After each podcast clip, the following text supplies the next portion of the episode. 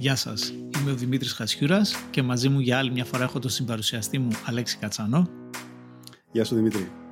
Γεια σου Αλέξη. Ε, Αλέξη, πρώτα απ' όλα, ε, χρόνια πολλά καλή κινέζικη πρωτοχρονιά, έχω να πω. Σε ευχαριστώ. Καλή χρονιά του κουνελιού και σε σένα. Δεν είναι του λαγού. Είναι, όχι, δεν είναι του λαγού. Ο λαγός είναι άλλο ζώο. Στα κινέζικα το κουνέλι είναι τούτζ, ενώ ο λαγός είναι γετού και γι' αυτό πολλοί με, μου εύχονται από την Ελλάδα καλή πρωτοχρονιά, καλή χρονιά του λαγού, αλλά τους διορθώνω όπως έχω κάνει και με σένα τώρα. πολύ, πολύ ενδιαφέρον fact. Okay. Εντάξει λοιπόν, ε, ε, γετού, όπως είπες και εσύ. Οπότε... Γετού είναι ο λαγός. Τούτζα είναι το κουνέλι. OK. Okay. Καλή χρονιά του κουνελιού λοιπόν. Θύμησε μου, Αλέξη, για, για, ποιο πράγμα, για ποιο θέμα μιλάμε σήμερα; Α, ναι. Σήμερα σκέφτηκα ότι θα ήταν ενδιαφέρον να μιλήσουμε για κάτι που ακούω συχνά και που τα τελευταία χρόνια έχει συνδεθεί, ξέρεις, με ανησυχίες για το μέλλον της ανθρωπότητας, ε, αλλά και, και, και επίσης και με θεωρίες συνωμοσίας, έτσι αυτό που ακούς για τον υπερπληθυσμό του πλανήτη, μήπως είμαστε πάρα πολλοί, υπάρχουν σκοτεινές δυνάμεις που θέλουν να μειώσουν τον πληθυσμό κτλ. Άρα σκέφτηκα να μιλήσουμε για το πόσο πραγματικό είναι το θέμα του υπερπληθυσμού. Πολύ, πολύ ωραίο θέμα, πολύ επίκαιρο θα έλεγα. Ε, πολύ πρόσφατα ξεπεράσαμε το όριο των 8 δισεκατομμυρίων στο, στον πλανήτη. Νομίζω ήταν το Νοέμβριο, αν δεν κάνω λάθος. Mm. Ναι, και... κοίταξε, ναι, ήταν και με αυτή την ευκαιρία που το σκέφτηκα και εγώ. Πραγματικά 8 δισεκατομμύρια το Νοέμβριο.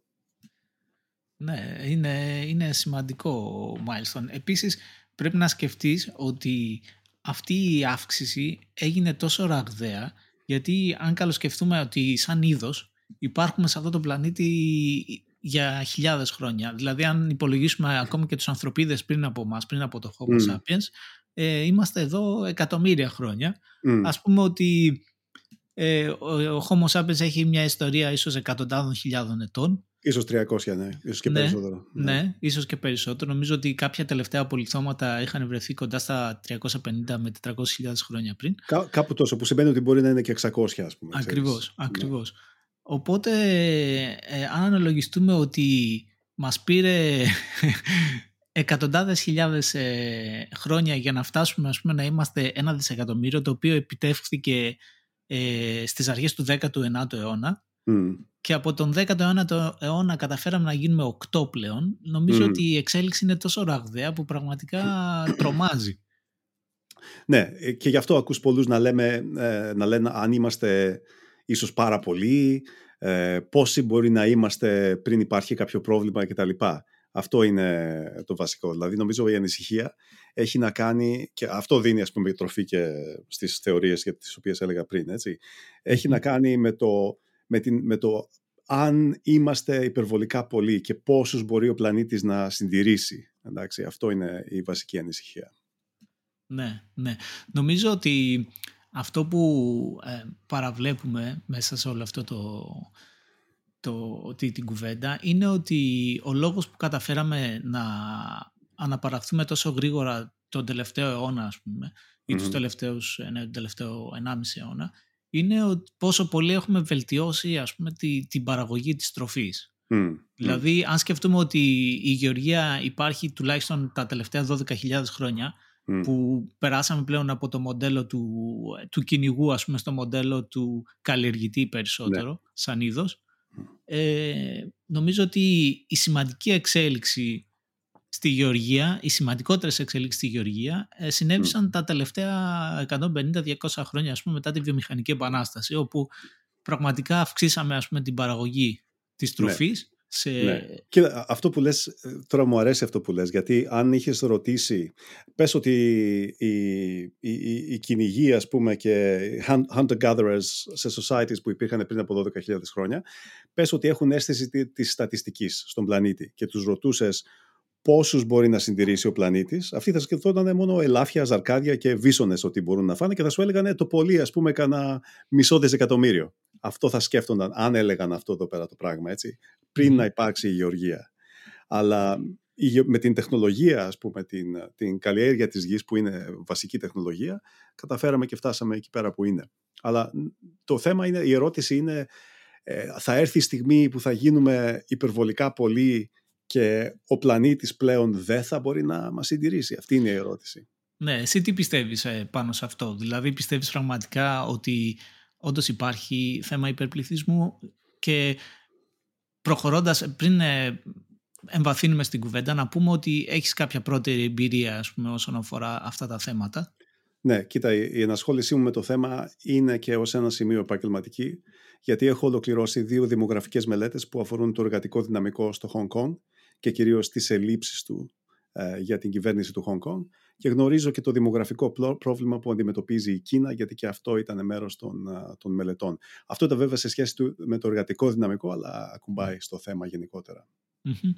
Για πες μας λοιπόν, ε, έχουμε όντως πρόβλημα υπερπληθυσμού και όντως κάποια στιγμή θα πεινάσουμε; Λοιπόν, η σύντομη απάντηση, ε, αν τελειώναμε την κουβέντα και είχαμε δύο δευτερόλεπτα ακόμα, θα έλεγα ότι είναι όχι. Και υπάρχουν τρεις κύριοι λόγοι γι' αυτό. Ο πρώτος είναι ότι η γενική συνένεση των στατιστικολόγων αλλά και των οικονομολόγων ε, είναι ότι θα φτάσουμε τα 10,5 δισεκατομμύρια μέχρι το 2080 και από εκεί και πέρα ο πληθυσμός θα αρχίσει να πέφτει αργά. Θα φτάσει σε ένα πλατό και θα αρχίσει να πέφτει. Δηλαδή δεν θα συνεχίσει να συμβαίνει αυτό που είδαμε τώρα, ξέρεις, η αύξηση από το 1 δισεκατομμύριο το οποίο έλεγες στα 8 δισεκατομμύρια. Θα, και αυτά είναι τα trends που βλέπουμε τώρα. Το δεύτερο είναι ότι η χωρητικότητα του πλανήτη, ο όρος είναι capacity, η χωρητικότητα του πλανήτη, είναι σίγουρα αρκετά πάνω από αυτό το νούμερο. Και πολλοί, πολλές εκτιμήσεις το βάζουν αυτό το νούμερο σε 15, 16, άλλες σε 20. Ε, δηλαδή, ε, πόσους μπορεί να ταΐσει ο πλανήτης ε, με γεωργικά προϊόντα, με νερό, ότι, ότι άλλο χρειάζονται με ενέργεια κτλ. Και, αυτό δεν, αυτή η εκτίμηση συνεχώς ανεβαίνει, γιατί αυτές οι εκτιμήσεις σχετικά με το capacity και τη χωρητικότητα ξεκίνησαν από το 1950, αλλά έχουν φτάσει σε ένα σημείο που το νούμερο αυτό ανεβαίνει όλο και περισσότερο επειδή η τεχνολογία βελτιώνεται και στη γεωργία, στην παραγωγή τροφίμων, στην παραγωγή ενέργειας και σε όλα. Ο ναι. τρίτος λόγος ο τρίτος λόγος είναι ότι μεγάλο μέρος της αύξησης που βλέπουμε δεν έχει να κάνει με τις γεννήσεις οι οποίες πέφτουν σχεδόν παγκοσμίως, εκτός από την Αφρική. Σε, σε όλα τα άλλα μέρη πέφτουν. Αλλά με την κατακόρυφη αύξηση του προσδόκιμου ζωής, η οποία το 50 ήταν 45 χρόνια ο μέσος όρος παγκοσμίως. Ναι, αυτό ήταν μετά το δεύτερο παγκόσμιο πόλεμο βέβαια, οπότε ναι. είναι ναι. λογικό να ήταν ε, ιδιαίτερα χαμηλό. Ναι, ήταν πολύ χαμηλό. Είναι στα 45 χρόνια και σήμερα είναι στα 74. Και το 2100 θα είναι πάνω από τα 81, σύμφωνα με, το, με τον ΟΗΕ. Τόσο mm-hmm. θεωρούν. Αλλά πέρα, για, για, πέρα από αυτούς τους λόγους, θα σκεφτείς ακόμη ότι και ο ΟΗΕ, σε μια μελέτη το 2012, αν θυμάμαι καλά, θεωρεί αυτό το νούμερο των 8 δισεκατομμυρίων συντηρήσιμο, sustainable, όχι capacity, με την έννοια ότι μπορεί να συντηρηθεί χωρίς να φέρει μεγάλες επιπτώσεις στον πλανήτη, τα 8 δισεκατομμύρια. Είναι διαφορετική ναι. η έννοια του capacity με την έννοια του sustainability ενός νούμερου. Ναι, έχω ένα καλό παράδειγμα νομίζω για το capacity, το οποίο προέρχεται από τη βιολογία του Λυκείου, αν δεν κάνω mm. λάθος, και είναι το παράδειγμα του ελληνικού νησιού, της Βραχονησίδας, η οποία έχει ένα πληθυσμό από αγριοκάτσικα, τα οποία ήταν όσα μπορούσε να συντηρήσει το περιβάλλον. Ε, και τι εννοώ με αυτό. Δηλαδή, ανάλογα με την ε, διαθέσιμη τροφή και πολύ περισσότερο το διαθέσιμο νερό που υπήρχε για το συγκεκριμένο πληθυσμό. Και αυτό διήρκησε αρκετά χρόνια και ζούσαν ας πούμε σε μέχρι ένα συγκεκριμένο αριθμό, μπορούσαν να αναπαραχθούν μέχρι αυτόν τον αριθμό, μέχρι ότου μπήκε στη μέση ο ανθρώπινος παράγοντας, δηλαδή κάποιοι επισκέφθηκαν το νησί, είδαν ότι τα αγριοκάτσικα ε, πεθαίνανε τέλος πάντων από έλλειψη τροφής ή νερού και αποφάσισαν ε, να αρχίσουν να ε, φέρνουν νερό ας πούμε το οποίο φυσικά οδήγησε σε αύξηση του πληθυσμού των αγριοκάτσικων mm. οπότε αναγκάστηκαν μετά να φέρνουν και τροφή και αυτό είναι ένα χαρακτηριστικό παράδειγμα πως ένα τέλειο οικοσύστημα ε, ο ανθρώπινος παράγοντας μπαίνει και το, το φέρνει σε μια σχετική ανισορροπία. Κάτι μου θυμίζει αυτό πραγματικά. Δεν, δεν το θυμάμαι ακριβώς, αλλά, αλλά κάτι μου θυμίζει. Ναι, είναι, είναι, έχει, έχει κάποια παράλληλα αυτό. Αλλά το σημαντικό είναι ότι δεν κινδυνεύουμε άμεσα με σοβαρές επιπτώσεις από τον υπερπληθυσμό σε αυτόν τον αιώνα. Γιατί αυτά που ακούω συνήθως σχετίζονται ας πούμε με πόρους, νερό, ενέργεια, τροφή κτλ. Και δεν είναι μόνο αυτό, αλλά εγώ θα πήγαινα και λίγο παραπέρα και θα έλεγα ότι ίσως κινδυνεύουμε, ξέρεις, με το αντίθετο. Δηλαδή, ε, εμείς μιλάμε για υπερπληθυσμό, αλλά σπάνια ακούς για το θέμα της σύνθεσης του πληθυσμού. Ε, θα σου φέρω ένα παράδειγμα ότι σε ανεπτυγμένα κράτη υπολογίζουν σήμερα ότι ο πληθυσμός πάνω από τα 65 έτη, που σήμερα είναι περίπου το 10%, θα είναι πάνω από 15% στα επόμενα 30 χρόνια. Και αυτό το νούμερο είναι περίπου διπλάσιο, να σκεφτείς, από τον αριθμό των παιδιών που είναι κάτω από 5 έτη. Και βάζω αυτήν την ηλικία ξέρεις, στα 65, γιατί σε αυτήν την ηλικία οι περισσότερες εταιρείες ε, συνταξιδοτούν τους υπαλλήλους τους. Και αυτό συμβαίνει κυρίως λόγω των ασφαλίστρων που αλλάζουν δραστικά ανάμεσα στα 60 και στα 65 χρόνια. Μάλιστα, στην Ασία τους συνταξιδοτούν στα 60, στα 60, στα 61, τους κάνουν ειδικά συμβόλαια από τα 60 έως τα 65 κτλ. Και αυτό, αυτό τώρα γιατί είναι σημαντικό, τι σημαίνει; Σημαίνει ότι όπως υπολογίζει το ΔΝΤ σήμερα, περίπου 3,5 εκατομμύρια εργαζόμενοι υποστηρίζουν την ε, απόσυρση ε, συγγνώμη, 3,5 εργαζόμενοι υποστηρίζουν την απόσυρση ενός ατόμου πάνω από 65. Ενώ το 2050, ναι. αν δεν αλλάξει κάτι, αν δεν δουλεύουμε περισσότερο και μακρύτερα, αυτοί οι 3,5 θα γίνουν 5. 5 άτομα. Και αυτό θα έχει, δεν χρειάζεται να το πούμε, αυτό φαίνεται, ότι θα ασκήσει σοβαρές πιέσεις στα εισοδήματά τους, ειδικά με τον τρόπο με τον οποίο ζούμε όλο και περισσότερο. Και αυτό είναι ιδιαίτερα σοβαρό. Ναι. Ξέρεις, η Ιαπωνία είναι ήδη σε αυτό το σημείο. Είναι ήδη εκεί. Ναι, ναι. Ετοιμαζόμουν πραγματικά και εγώ να, να φέρω την Ιαπωνία ως παράδειγμα. Γιατί νομίζω ότι είναι ναι, η, η χώρα ίσως με το μεγαλύτερο δημογραφικό πρόβλημα όσον αφορά τη γύρανση του πληθυσμού. Επίσης να πω ότι ε, πριν από μία πενταετία για πρώτη φορά ε, ο πληθυσμός παγκοσμίως ε, έφτασε να έχει ε, ενήλικους άνω των 65 σε μεγαλύτερο αριθμό ε, από ότι παιδιά κάτω των 5. Ναι, ναι.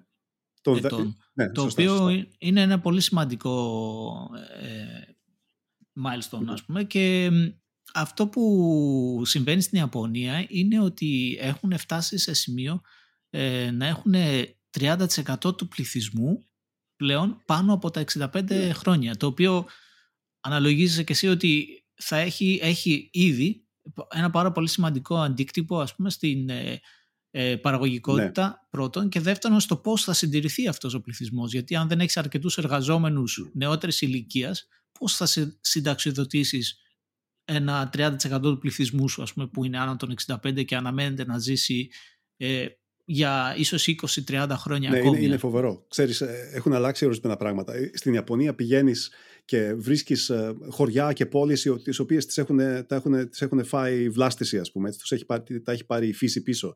Είναι παρατημένες ε, ε, ε, περιουσίες γιατί πλέον έχουν πεθάνει όλοι και έχουν φύγει και αυτό δεν συμβαίνει μόνο σε μικρά χωριά τα οποία συναντάς ας πούμε στο highway. Αυτά τα βλέπεις και σε περιοχές, σε μεγάλες πόλεις πλέον εγκαταλελειμμένες περιοχές που δεν έχουν σχέση με τίποτα άλλο, με εγκληματικότητα κτλ. Έχουν σχέση ότι τα είχαν κάποιοι οι οποίοι δεν έκαναν παιδιά, είχαν λίγα παιδιά, έχουν φύγει, πέθαναν και έχουν μείνει αυτά εδώ πέρα τα πράγματα. Πλέον στην Ιαπωνία, θυμάσαι στην Ιταλία που υπήρχαν κάτι χωριά που κάτι δήμαρχοι τα ναι. δίνανε για να συντηρηθούν ναι. με ένα ευρώ και έπρεπε να, να πληρώσεις εσύ για τη συντήρηση. Ναι, ναι θυμάμαι. Δίνανε ακριβώς. Ναι. Ε, δίνανε το κίνητρο ας πούμε, σε όποιους ενδιαφερόντουσαν, mm. ακριβώς με ένα πολύ μικρό οικονομικό ε, αντίκρισμα να αγοράσουν ένα κίνητο το οποίο επί της ουσίας ήταν προς αναπαλαίωση, δηλαδή ε, δεν ήταν κατοικήσιμο ναι, ας πούμε. Ναι. Αλλά με τη λογική ότι αν φέρουν ε, ανθρώπους οι οποίοι ενδιαφέρονται να ουσιαστικά να αναπαλαιώσουν ε, και ίσως να να κατοικήσουν αυτά, αυτά τα χωριά. Ναι, μπορεί να γίνουν τουριστικοί προορισμοί, ε, μπορεί να τα ναι, κάνουν ε, ξενοδοχεία, ξέρω εγώ. Ναι. Και στην Ιαπωνία συμβαίνει κάτι ανάλογο τώρα. Και στην Ιαπωνία υπάρχει και, αυτό το, και ο φόρος κληρονομιάς. Πλέον όταν κληρονομείται κάτι τέτοιο από κάποιον που έχει πεθάνει σε κάποιο παιδί, αυτά τα παρατάνε. Και πλέον περνάνε στο δημόσιο και το δημόσιο πλέον τα δίνει έτσι. Υπάρχει συγκεκριμένο πρόγραμμα. Λοιπόν, η ναι. Ιαπωνία έχει, έχει αυτό το πρόβλημα εδώ και πάρα πολύ καιρό. Αλλά η Ιαπωνία είναι πόσο είναι, είναι 120 εκατομμύρια, κάτι τέτοιο. Ε, το χειρότερο που δεν το σκέφτεται πάρα πολλοί κόσμος είναι ότι η Κίνα έχει ακόμη χειρότερο πρόβλημα. Η Κίνα ε, δημογραφικά, για να σου δώσω, ε, επειδή είπες για Ιαπωνία, έτσι, ε, βρίσκεται εκεί που ήταν η Ιαπωνία στις αρχές της δεκαετίας του 90. Αυτό είναι και ναι. σε σχέση με τον μέσο όρο ηλικίας, αλλά και με το ποσοστό ανάμεσα στον εργαζόμενο πληθυσμό σε σχέση με τους ηλικιωμένους. Έτσι. Ναι, να πούμε ότι ο μέσος όρος της ηλικίας στην Ιαπωνία είναι γύρω στα 48, αν Κάπου εκεί είναι, ναι. Ε, 48-49 και για να μην μιλάμε τόσο για χώρες της Ασίας και να το φέρουμε και λίγο πιο κοντά σε, ε, σε εμάς στην Ευρώπη, να πούμε ότι ο μέσος όρος ε, στην Ιταλία τώρα είναι κοντά στα 47, ναι, ναι. στη Γερμανία και στην Ελλάδα είναι 45,7 ναι. αν δεν κάνω λάθος σύμφωνα με τις τελευταίες εκτιμήσεις. Δηλαδή είναι ένα πρόβλημα που αφορά mm. όλους. Ναι, είναι, είναι σοβαρό. Απλώς ε, μίλησες για την Ιταλία, για την Ελλάδα και για τη Γερμανία. Αυτές οι χώρες έχουν λίγο καλύτερο ε, ποσοστό ανάμεσα στους εργαζόμενους και στους ηλικιωμένους. Ενώ η ιαπωνια και η Κίνα χάνουν και σε αυτό. Ας πούμε. Θα πάμε και στην ευρωπη αλλά επειδή θα, θα, σου μιλήσω λίγο παραπάνω για την Κίνα, γιατί έχει σοβαρές επιπτώσεις και για την Ευρώπη και για όλο τον κόσμο. Ε, δηλαδή, είναι κάτι, σκέψου το έτσι, ότι η κατάρρευση του πληθυσμού ήδη έχει συμβεί στην Ιαπωνία και μας έχει προσφέρει ένα, ένα, πώς το λένε, ένα blueprint, ένα πρωτότυπο για το τι συμβαίνει σε αυτές τις περιπτωσεις έτσι. Και το πραγματικό τεστ είναι τώρα στην Κίνα. Γιατί σου είπα ότι την, ε, βρίσκεται ακριβώς στο σημείο που ήταν η Ιαπωνία το 1990, αλλά ίσως είναι και ακόμα χειρότερα. Γιατί ε, στην Κίνα ο ρυθμός γεννήσεων αυτή τη στιγμή είναι 1,18 με τα δικά τους τα νούμερα, έτσι. 1,18. Ναι, το, Ενώ στην... το οποίο να πούμε ότι, ναι. συγγνώμη που σε διακόπτω Αλέξη, να πούμε ότι το ελάχιστο για να συντηρηθεί ένας πληθυσμός είναι 2,1 2,1 ε, άνθρωπος ε, ως αναπαραγόμενος ναι. τέλος πάντων ανά ναι. γυναίκα. Ε, σε, σε οποιαδήποτε χώρα μιλάμε. Οπότε, δηλαδή για να συντηρηθεί ένας πληθυσμός πρέπει να έχουμε 2,1 γεννήσεις mm. ανά γυναίκα στο, στο συγκεκριμένο σωστά, πληθυσμό. Σωστά. Ε, ενώ της Ιαπωνίας, ας πούμε, σε σχέση με αυτό το 1,18, η Ιαπωνία μέχρι και σήμερα έχει ένα αριθμό γεννήσεων 1,42 ανά γυναίκα. Ενώ στην Κίνα 1,18.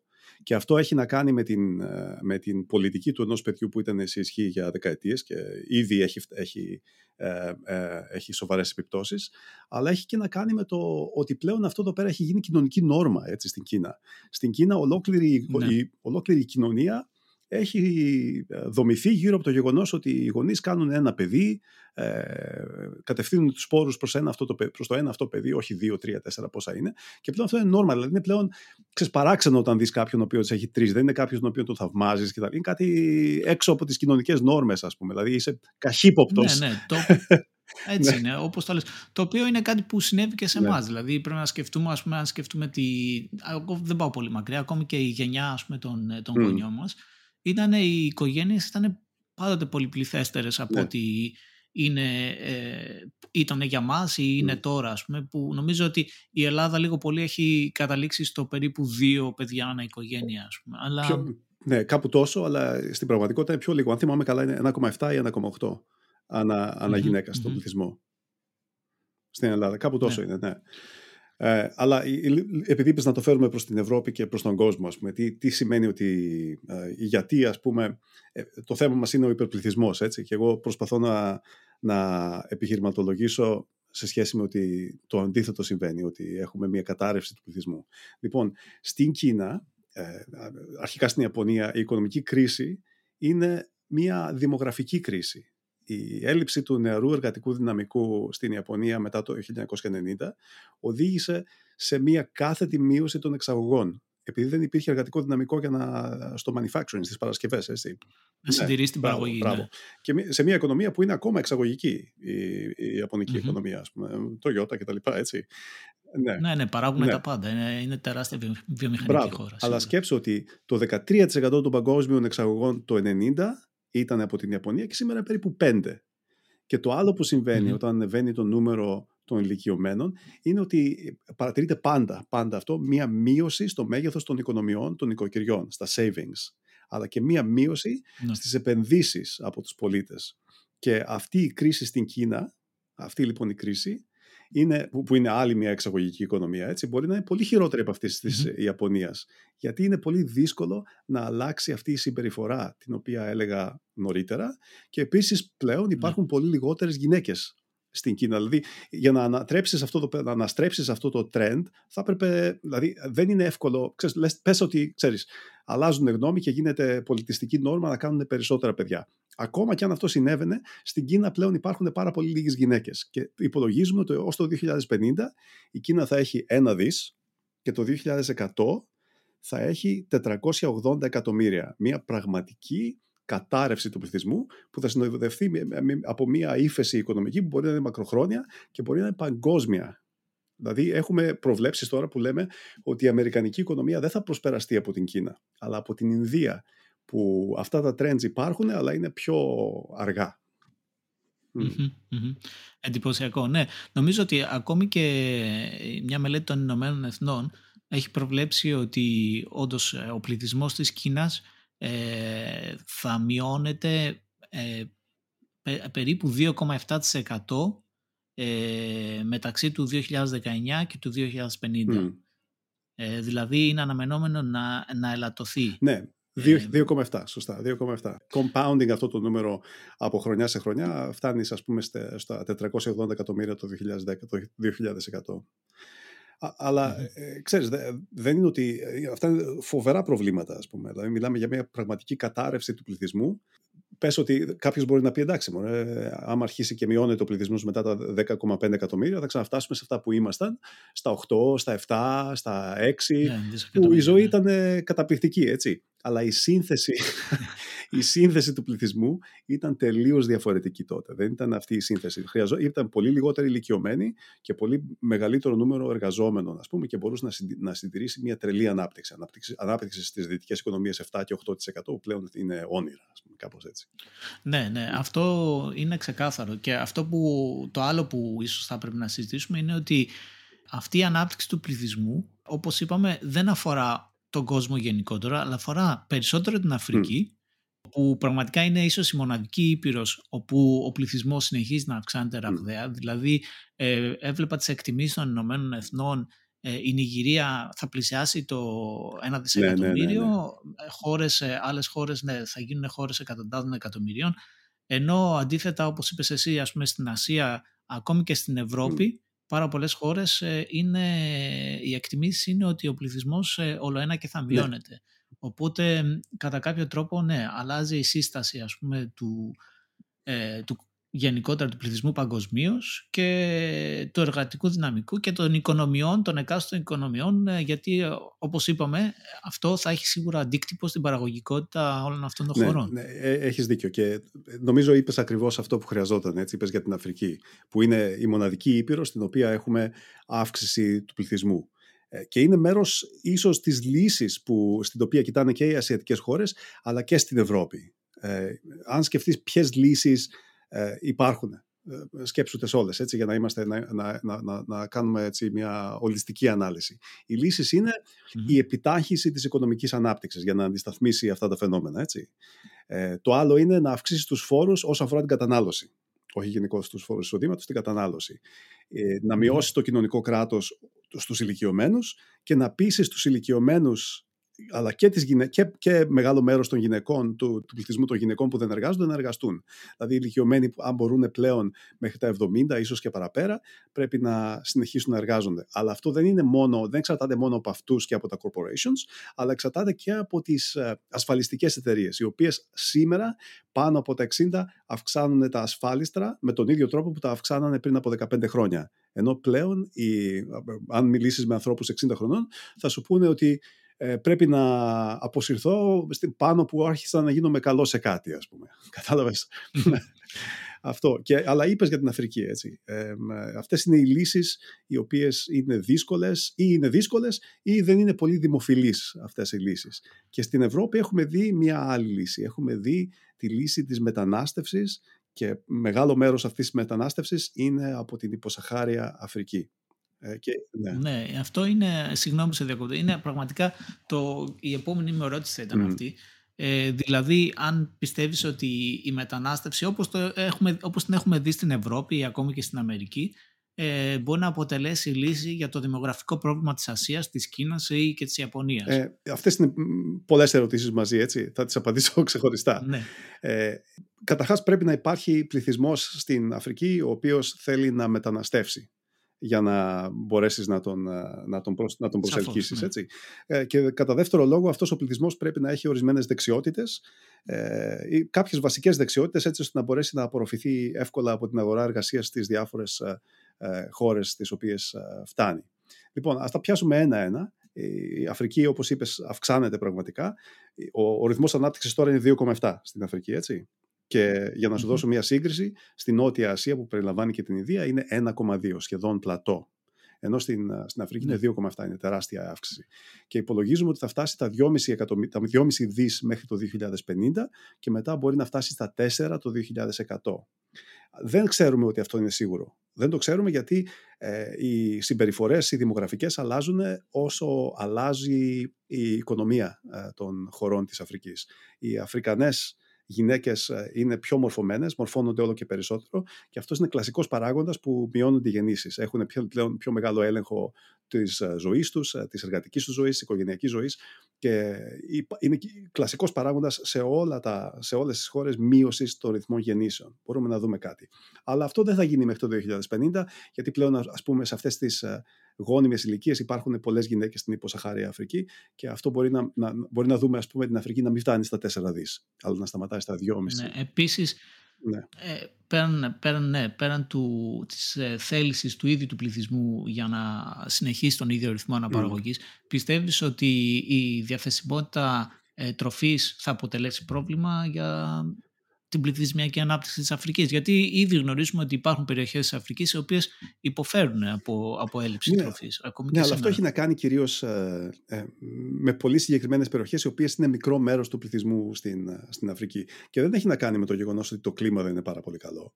Ε, έχει, ε, έχει να κάνει με το γεγονός ότι τα οικονομικά μοντέλα δεν ήταν πάρα πολύ ανεπτυγμένα. Ας πούμε. Δεν υπήρχε η, η επένδυση ε, ώστε να, μπορέσει, να μπορέσουν οι αφρικανικές χώρες να, να να αναπτυχθούν. Ε, δεν υπήρχαν ε, σταθερά μοντέλα διακυβέρνησης και αυτά σιγά σιγά τα πράγματα αλλάζουν και αλλάζουν με, την, ε, με, το, με το γεγονός ότι τα ανεπτυγμένα κράτη επενδύουν πλέον σαν βασική στρατηγική στην, στις αφρικανικές χώρες. Η Κίνα το 4% όλων των επενδύσεων της τα τελευταία 20 χρόνια το βάζει στην Αφρική και έχει, βασικές, έχει, έχει πολύ σταθερές σχέσεις επενδύσεων, κυρίως στο infrastructure με τις αφρικανικές ε, χώρες. Οι Ευρωπαίοι έχουν μείνει ναι. πίσω σε αυτό, αλλά η Ευρωπαϊκή Ένωση σκέφτεται διάφορα μοντέλα, όπως ας πούμε η, την ίδρυση μιας ε, τράπεζας επενδύσεων η οποία θα έχει να κάνει μόνο με την Αφρική. Έχουν και ένα πρόγραμμα το οποίο το όνομα δεν θυμάμαι τώρα, αλλά νομίζω το πρόγραμμα αυτό έχει ήδη 350 δις τα οποία πρέπει να κατευθυνθούν σε επενδύσεις ε, υποδομών στην Αφρική. Δηλαδή όλοι πλέον ε, σκέφτονται ότι λόγω της δυναμικής του, ε, της σύστασης του πληθυσμού της Αφρικής δεν υπάρχει ε, ε, άλλος δρόμος από το να επενδύσεις εκεί. Αν αυτές οι επενδύσεις υπάρχουν, αυτό λύνει και το πρόβλημα των τεχνολογιών που στην ε, γεωργία, στην παραγωγή φαγητού, στα logistics, τα οποία μεταφέρουν ας πούμε, το φαγητό.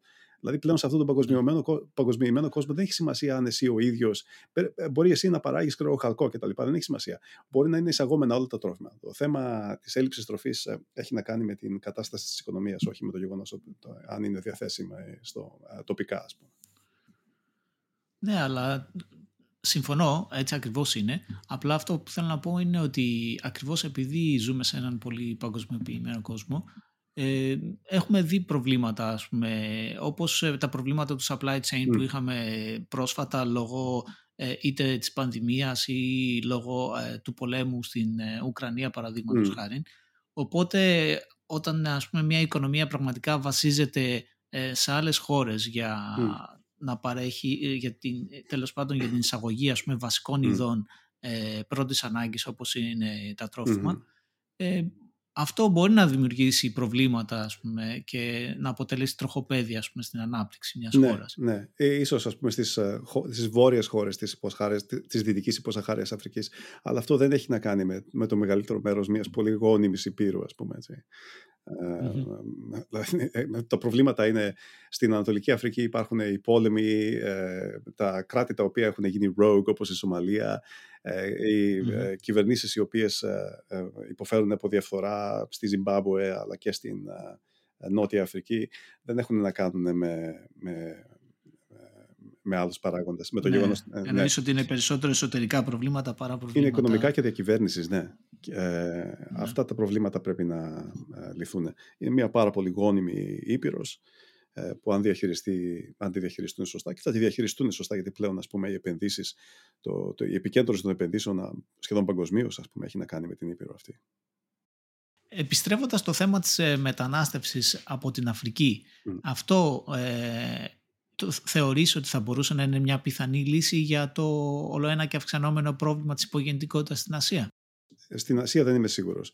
Ε, Αυτός είναι ο τρίτος δρόμος για την Ευρώπη. Πέρα από τις λύσεις που είπαμε πριν όσον αφορά την επιτάχυση της οικονομικής ανάπτυξης, τις δύσκολες αποφάσεις ε, σε σχέση με την, ε, με την συνταξιοδότηση κτλ. Ο τρίτος δρόμος είναι να μπορέσεις να συντηρήσεις τον όλο ένα γυρασκόμενο πληθυσμό με νεότερους εισαγόμενους εργάτες αλλά και επαγγελματίες. Έτσι. Και η Αφρική είναι λόγω των, της δημογραφικής δυναμικής ίσως η κλασική πηγή αυτού του πράγματος. Αυτό έρχεται ε, με κάτι που στην Ευρώπη πλέον είναι σχετικά κοινό, με την αποδοχή ότι η σύσταση του πληθυσμού αρχίζει και γίνεται διαφορετική, έτσι ώστε να μπορέσουμε να συντηρήσουμε ε, τον, τον τρόπο ζωή, ζωής μας, ας πούμε. Ειδικά στην Ευρώπη δεν θα υπήρχε ε, πρόβλημα σοβαρό αν, υπάρχει, αν, αν για τους, οι πολίτες νιώσουν ότι οι αξίες των Ευρωπαίων ας πούμε, είναι προστατευμένες. Οι αξίες της ελευθερίας του λόγου, ε, της δημοκρατίας, της ισότητας ε, και γι' αυτό έχει, ε, έχει κάπως αν και υπάρχουν, ε, έχει, έχει φέρει κάποιες αντιδράσεις, αλλά στην Ευρώπη νομίζω ότι έχει πετύχει αυτό εδώ πέρα το μοντέλο της μετανάστευσης και μάλιστα ο πληθυσμός ο οποίος πηγαίνει στην Ευρώπη δεν είναι κάποιος πληθυσμός ο οποίος αρχίζει και κάνει 5-6 παιδιά κτλ. Γίνονται σιγά σιγά Ευρωπαίοι. Έτσι είναι τα trends εκεί πέρα. Τώρα, με ρώτησες όμως για την Ασία, έτσι. Ε, νομίζω ότι εκεί ταιριάζει ποτέ των ποτών δεν θα γίνει αυτό το πράγμα. Και έχει, έχει, έχει σχέση με το, με το πώς βλέπουν οι Κινέζοι τη χώρα τους και τον πολιτισμό τους. Αλλά και οι Ιάπωνες. Ναι, είναι ναι. ένα πολιτισμικό θέμα. Λοιπόν. Αυτά είναι εθνικά κράτη, είναι βαθιά εθνικά κράτη. Δεν μπορείς να γίνεις ποτέ Ιάπωνας, δεν μπορείς να γίνεις ποτέ Κινέζος εκεί πέρα πρέπει να γεννηθείς και να μοιάζεις ε, σαν, ε, σαν Κινέζος, ας πούμε έτσι. Δεν αρκεί καν να γεννηθείς, πρέπει να μοιάζεις και Κινέζος. Δεν, ε, είναι, έχει, έχει μια, δεν ξέρω πώς να το πω πραγματικά, αλλά νομίζω ότι ο καλύτερος τρόπος να το θέσω είναι ότι έχουν μια αίσθηση αποστολής του κινέζικου πληθυσμού, ας πούμε, του κινέζικου πολιτισμού. Και γι' αυτό θα ήταν πάρα ναι. πολύ δύσκολο να πείσει. Πες ότι ξέρω εγώ το, το κόμμα της Κίνας, η επόμενη δυναστεία που θα έρθει, έχουν ε, κάθε διάθεση να φέρουν εργατικό δυναμικό από αλλού. Δεν θα ήταν εύκολο. Θα σου πω και το πιο απλό, έτσι. Στο Hong Kong, ένα από τα δυσκολότερα προβλήματα είναι να πείσουν τον πληθυσμό να φέρουν εργάτες από την Κίνα, που είναι Κινέζοι. Εντάξει, νομίζω εκεί αυτό τα εξηγεί όλα. Νομίζω ότι είναι εντυπωσιακό, ναι. Δηλαδή είναι ε, η, η πολιτισμική τους ταυτότητα είναι άρρηκτα συνδεδεμένη ε, με την φιλετική τους ταυτότητα. 100% ναι. Και ναι, και είναι αυτό που λες, δηλαδή γεννιέσαι αλλά δεν ναι, γίνεσαι, ναι. πούμε. Είναι, είναι πραγματικά εντυπωσιακό. Και επιστρέφοντας λίγο πίσω στην Ευρώπη, ε, σίγουρα νομίζω ότι εμείς είμαστε πολύ πιο ανοιχτοί σε αυτή την ε, ανταλλαγή πληθυσμών Πρώτον γιατί έχει γίνει πλέον και με την Ευρωπαϊκή Ένωση ιδιαίτερα εύκολο τουλάχιστον για τις χώρες εντός της ίδιας της ενωσης αλλά και γιατί όπως πολύ σωστά έθεσες και εσύ κάποια στιγμή ήταν μια υπαρκτή ανάγκη να εισάγουμε εργατικό δυναμικό γιατί δεν μπορούσαμε να το καλύψουμε οι ναι. ίδιοι. Οπότε ναι και στην Ευρώπη σίγουρα έχουμε δει ε, παραδείγματα εσωστρέφειας σε πολλές αλλά νομίζω ότι γίνεται όλο ένα και γενικότερα αποδεκτό από, το, από τους πληθυσμούς ότι ε, αυτός είναι ο δρόμος από εδώ και πέρα. Και δεν, δεν είναι μόνο αυτό, Δημήτρη, να σε διακόψω. Δεν είναι μόνο αυτό. Νομίζω ότι υπάρχει και, υπάρχουν και βασικοί ιστορικοί λόγοι. Δηλαδή στην Ευρώπη των αυτοκρατοριών ε, δεν ήταν και τόσο σπάνιο το να έρχονται και να αφομοιώνονται πολιτισμοί που δεν έχει καμία σχέση. Ε, σκέψου, 10ο-12ο αιώνα έχουν έρθει, ήταν γεμάτοι Ινδούς. Ήταν η Σίντι και η Ρώμα έχουν έρθει από την Ασία και ήταν εκατομμύρια ας πούμε, στην Ευρώπη. Και υπάρχουν και σήμερα, έτσι. Ναι, ναι, συμφωνώ μαζί σου. Συμφωνώ μαζί σου. Ναι. Έτσι είναι, όντως. Είναι, και είναι κάτι που ίσως στην ιστορία ε, δεν το αναφέρουμε πολύ συχνά, αλλά υπήρχε ανταλλαγή πληθυσμών ακόμη ναι, και τότε. Ναι, και δηλαδή πάρα πολλοί πληθυσμοί που δεν μοιάζαν Ευρωπαίοι έχουν έρθει στην Ευρώπη, υπάρχουν μέχρι και σήμερα ε, σκέψω, πούμε, την, ε, δηλαδή, μέχρι και τουρκογενείς πληθυσμοί, πούμε, στην ε, Φιλανδία, ε, στην Ουγγαρία, που, δηλαδή, που έχουν και γνώση του γεγονότος αυτού εδώ πέρα το πράγμα. Και είναι πιο αποδεκτό. Το, Δηλαδή, στην Ευρώπη είναι λίγο πιο εύκολο αυτό. Η Κίνα είναι ένας πληθυσμός, ίσως ο παλαιότερος που γνωρίζουμε, είναι, πόσο είναι σήμερα, είναι 6.000 έτη, 6.000 που μπορούν να διαβάσουν ε, κινέζικους χαρακτήρες. Τόσο δεν υπήρχε ποτέ αυτό εδώ πέρα το πράγμα. Η Κίνα ήταν μια κλειστή χώρα, mm-hmm. με γνώση της κλειστή, ας πούμε, δεν, είχε, δεν ήθελε σχέση με, με κράτη τα οποία ε, δεν έχουν σχέση με τον πολιτισμό. Κατά τη δυναστεία των Τσίνγκ, που ήταν και μάλιστα ξένη δυναστεία, έτσι, υπήρχε ε, ένα Υπουργείο ε, Βαρβαρικών Λαών, ας πούμε, εννοούσαν τους Ευρωπαίους. Μάλιστα.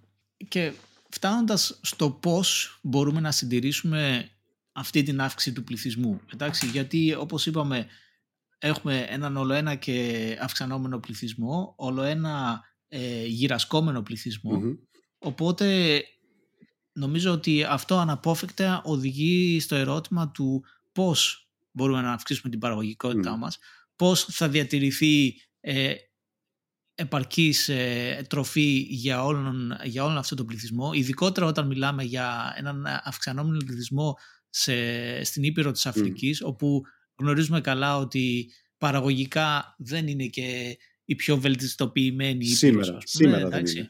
Σήμερα, ναι, σήμερα. Αλλά ε, πιστεύεις ότι υπάρχουν εξελίξεις πάνω σε αυτά τα θέματα; Γιατί μιλάμε για τεράστια προβλήματα, προβλήματα ξεκινώντας από την ενέργεια, ξεκινώντας ε, ε μετά συνεχίζοντας στις ε, καλλιέργειες. Ναι. Ναι, και... ναι. Κοίτα, είναι δύο πράγματα αυτά. Έτσι. Όσον αφορά την Αφρική, να απαντήσω γρήγορα. Παρόλο ε, τις ιδέες για τη μετανάστευση και το, αυτά που είπαμε πριν, δεν μπορείς να φέρεις όλους τους Αφρικανούς ε, εδώ πέρα. Δεν μπορείς να τους πείσεις, ας πούμε, ότι πρέπει παιδιά να έρθετε όλοι εδώ πέρα. Έτσι. Δεν, αυτό δεν θα γίνει. Μα, ναι. δεν, δεν αποτελεί και ναι. λύση, γιατί νομίζω ότι θα δημιουργούσε τερά, τεράστιο δημογραφικό ναι. πρόβλημα μετά σε ναι. εμάς. Αν όλοι οι ναι. Αφρικανοί αποφάσισαν να φύγουν από την Αφρική. Μπράβο. Δεν είναι μόνο θέμα να αποφασίσουν. Δηλαδή, το θέμα ότι ακόμα και αν έχεις εσύ κάποιο τέτοιο πρόγραμμα δηλαδή σημαίνει ότι μπορείς να πείσει τα σωστά μέρη του πληθυσμού να έρθουν στην Ευρώπη. Ο καθένας έχει. Δεν υπάρχει ε, κάτι, κάτι τέτοιο. Ε, οι Αφρικανοί πρέπει για να στηρίξουν την παγκόσμια οικονομία να αναπτυχθούν και να γίνουν ε, ισχυρές οικονομικά χώρες ε, στην Αφρική. Και αυτός είναι ο ένας δρόμος, ας πούμε, πριν μιλήσουμε για τον άλλο που κατά τη γνώμη μου είναι η τεχνολογία. Αλλά και ε, εκεί επικεντρώνονται και η Ευρώπη, λιγότερο οι ΗΠΑ αυτή τη στιγμή, αλλά η Ευρώπη και η Κίνα. Ε, όπως, αν θυμάσαι στις λύσεις που ανέφερα νωρίτερα, η πρώτη λύση είναι η, ανα, η, η συντήρηση ή η επιτάχυνση Της οικονομικής ανάπτυξης, το growth ας πούμε του GDP.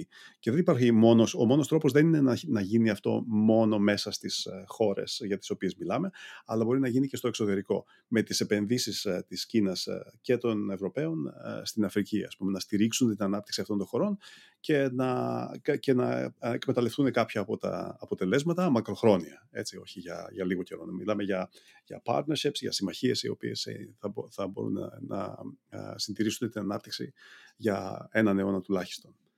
Το δεύτερο σκέλος της ερώτησής σου ή το δεύτερο, το δεύτερο σκέλος της απάντησής μου είναι η τεχνολογία. Γιατί μίλησες για πού θα βρούμε τροφή να θρέψουμε όλο τον κόσμο, ε, πώς θα στηρίξει ε, σήμερα η, η γεωργία τα τρόφιμα που χρειάζονται για να στηρίξουν αυτόν τον κόσμο κτλ.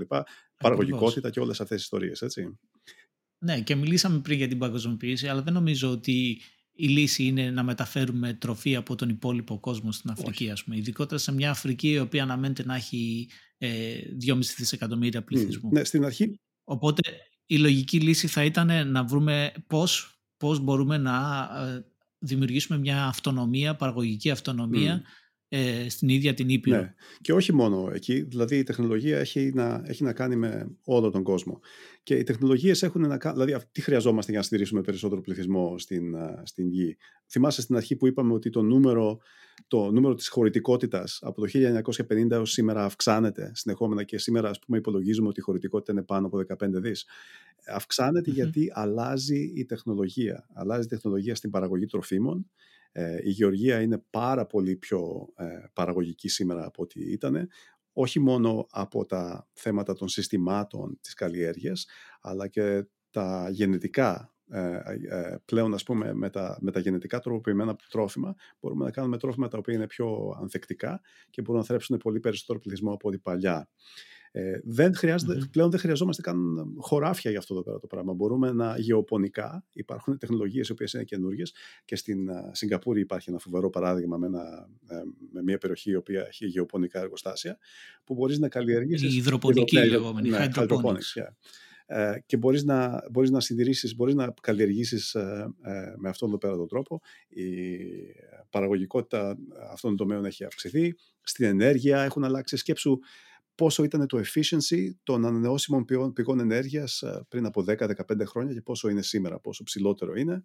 Ε, δεν έχει σταματήσει. Ναι, είναι αλήθεια. Είναι αλήθεια ότι γίνεται όλο και πιο αποδοτικη ε, Επίσης υπάρχουν ε, εξελίξεις, τεχνολογικές εξελίξεις οι οποίες ε, ίσως στο μέλλον φέρουν λύσεις οι οποίες αυτή τη στιγμή δεν υπάρχουν. Θα φέρω για παράδειγμα το nuclear fusion, την, την πυρηνική σύνδεξη, σύνδεξη ναι. ναι. Και με την οποία είχαμε κάποιες πρόσφατες εξελίξεις τεχνολογικές. Νομίζω ότι πριν από ένα μήνα, αν δεν κάνω λάθος, ήταν η πρώτη φορά που καταφέραμε να έχουμε σύνδεξη με θετικό πρόσημο παραγωγής ενέργειας ε, όλες αυτές είναι υποσχόμενες τεχνολογίες σίγουρα που θα μπορούσαν να, να φέρουν λύσεις ε, στα επόμενα χρόνια. ναι, όντως πράγματι. Και δεν είναι μόνο αυτό. Ξέρεις, ε, μιλάμε, μιλήσαμε για τέσσερις τεχνολογίες, αλλά στην παραγωγικότητα ε, υπάρχουν και οι τεχνολογίες οι, οι ψηφιακές, έτσι. Και αυτές κατευθύνονται κυρίως στο πώς μπορούμε να αντικαταστήσουμε τους νέους εργαζόμενους οι οποίοι πλέον δεν υπάρχουν και δεν μπορείς να τους βρεις. Έτσι. Ε, για παράδειγμα, θα χρειάζεται να οδηγούμε αυτοκίνητα μετά από 20 χρόνια ή θα οδηγούν τον εαυτό τους. Τα αεροπλάνα μπορούν να πετάνε. Αυτά, αυτές οι τεχνολογίες υπάρχουν σήμερα. Αυτά γίνονται και σήμερα. Δεν χρειάζεται να περιμένουμε τόσο πολύ. Απλά θα αργήσει ίσως και δεκαετίες το regulation. Ναι, ναι, ναι, ναι, ναι, σίγουρα. Νομίζω ότι οι εξελίξεις στην τεχνητή νοημοσύνη ε, σίγουρα θα αρχίσουν να γίνονται αισθητές τα επόμενα χρόνια τις επόμενες δεκαετίες γιατί έχουν γίνει σημαντικά βήματα τα οποία μέχρι τώρα ίσως ήταν περισσότερο θεωρητικά αλλά όπως γνωρίζεις και εσύ από τη στιγμή που υπάρχει αρκετός όγκος θεωρητικής γνώσης μετά αυτή πάντοτε περνάει στο επόμενο στάδιο το οποίο είναι η βιομηχανική εκμετάλλευση αυτής της γνώσης. Ναι. Ε, ε, Οπότε... Έχεις δει το chat GTP έτσι, GPT, GTP, GTP. Ναι, chat, chat GPT, ναι το οποίο είναι εντυπωσιακή τεχνολογία. Μάλιστα πρόσφατα διάβασα ότι κατάφερε να περάσει τις εξετάσεις ε, ιατρικής αδειοδότησης ε, και να περάσει ένα MBA, ε, ένα Business Administration ναι. Program του Wharton University, αν δεν κάνω λάθος, το οποίο σίγουρα δεν είναι εύκολο. Ναι, ναι, ναι, ναι, ναι. ναι όχι, είναι εντυπωσιακό. Και, δηλαδή, δεν, σε, αυτά που στις εκτιμήσεις μας για, το capacity, για τη χωρητικότητα, δεν έχουμε βάλει το πόσο μπορεί να, να ισορροπήσει η ανάπτυξη της ψηφιακής αλλά και άλλων τεχνολογιών, οι οποίες είναι πραγματικά ε, φοβερές. Έχω πραγματικά την εντύπωση. Ε, θυμάσαι, ε, θυμάσαι ένα βιβλίο του Breckman, το ναι, Utopia for Realists. for Realists, το οποίο επιχειρηματολογεί για το Universal Basic Income. Ναι, μιλάει για ένα παγκόσμιο, παγκόσμιο βασικό εισόδημα για όλους. Ναι, και ο τρόπος, ένας από τους τρόπους για τη επιχειρηματολογία για αυτό εδώ πέρα το πράγμα είναι ότι ορισμένες ε, εργασίες όπως ε, ε, η οδήγηση, οι μεταφορές και άλλες εργασίες οι οποίες μπορούν να γίνουν πλέον από, την, από, από AI. Μπορούν ναι, να ναι. αυτοματοποιηθούν. Ναι, ναι, έχεις δίκιο. Και νομίζω ότι κάτι τέτοιο δεν είναι πάρα πολύ μακριά από την πραγματικότητα. Ναι, συμφωνώ ότι η τεχνολογία σίγουρα μπορεί να επιφέρει λύσεις ε, στην παραγωγικότητα και θα συμπληρώσω ότι ε, χρησιμοποιώντας την Ιαπωνία ως παράδειγμα γιατί πραγματικά ίσως ε, μας δίνει την εικόνα του μέλλοντος λίγο και για τον υπόλοιπο κόσμο ε, ήδη έχουμε δει την εισαγωγή της τεχνολογίας ε, όσον αφορά την φροντίδα των ηλικιωμενων ανθρώπων δηλαδή ε, ρομπότ που π.χ. βοηθούν ε, να μετακινήσουν ε, ε, ηλικιωμένους ανθρώπους που θα χρειαζόντουσαν ίσως ε, κάποιους νεότερους να τους φροντίζουν. Και επίσης ε, κάτι πολύ κοινό που βλέπουμε στην Ιαπωνία είναι ότι ανθρώπους οι οποίοι βρίσκονται στην ηλικία μετά τη συνταξιοδότηση οι οποίοι συνεχίζουν να προσφέρουν mm. φροντίζοντας πιο ηλικιωμένους από τους ίδιους ανθρώπους. Πραγματικά, πραγματικά. Και είναι πολύ καλύτερο αυτό, ξέρεις, από τις λύσεις ας πούμε των Inuit που σε έσπροχναν με μία βάρκα στον ωκεανό ή των Vikings που έπρεπε να πηδήξει από ένα γκρεμό, κάτι τέτοιο όταν έφτασες μια ηλικία. Έτσι. Είναι... Ναι, νομίζω ότι είναι μια ίσως ε, πιο ανθρωπινή λύση. Ας πούμε.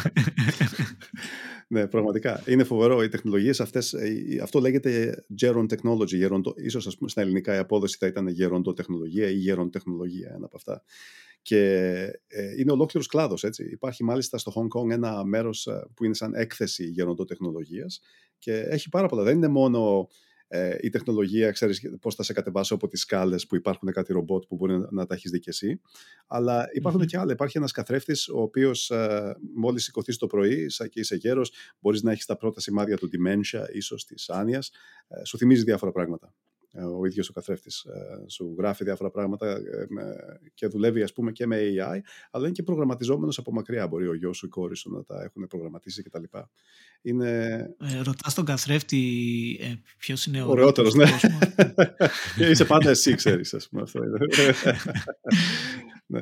Πολύ ενδιαφέροντα όλα αυτά και εντάξει νομίζω ότι εδώ μπορούμε να ολοκληρώσουμε την κουβέντα μας για σήμερα ελπίζω να προσφέραμε μια γενικότερη εικόνα της, ε, του προβλήματος του υπερπληθυσμού του πλανήτη και το κατά πόσο αυτό θα αποτελέσει ε, πραγματικό πρόβλημα στο μελλον Και ναι, αν θέλετε να ακούσετε περισσότερο παρόμοιο περιεχόμενο, ξέρετε ότι μπορείτε πάντοτε να μας κάνετε follow σε οποιοδήποτε πλατφόρμα ε, ακούτε αυτό το podcast και ακολουθήστε μας ε, στα, στα social media. Δεν μου λες, θυμάσαι πώς λέγεται η χρονιά του κουνελιού; Γεωτέ είναι ο λαγός. Γετού είναι ο λαγός. Γετού είναι ο λαγός. και... είναι το κουνέλι. είναι το και η χρονιά του είναι Τούτζουνιάν. Λοιπόν, για... εγώ νομίζω πρέπει να το κάνουμε αυτό ένα, ένα βασικό κομμάτι των podcast μας. Θα έχουμε και λίγα κινέζικα μαθήματα στις αρχές. Πολύ ωραία. Ε, χαρούμενη Τούτσινάν του σε όλους. Την επόμενη φορά μιλάμε για... Την επόμενη φορά θα μιλήσουμε ε, για την διατροφή. Και είναι ίσως ένα από τα αγαπημένα μου θέματα, ε, συμπληρωματικό στο, στο θέμα της άσκησης. Το δεύτερο μέρος είναι το θέμα της διατροφής και θα ολοκληρωθεί με το θέμα της ε, ε μακροβιότητος, το οποίο θα, το, θα μιλήσουμε σε ένα τρίτο επεισόδιο. Μέχρι τότε, γεια σε όλους. Γεια σας.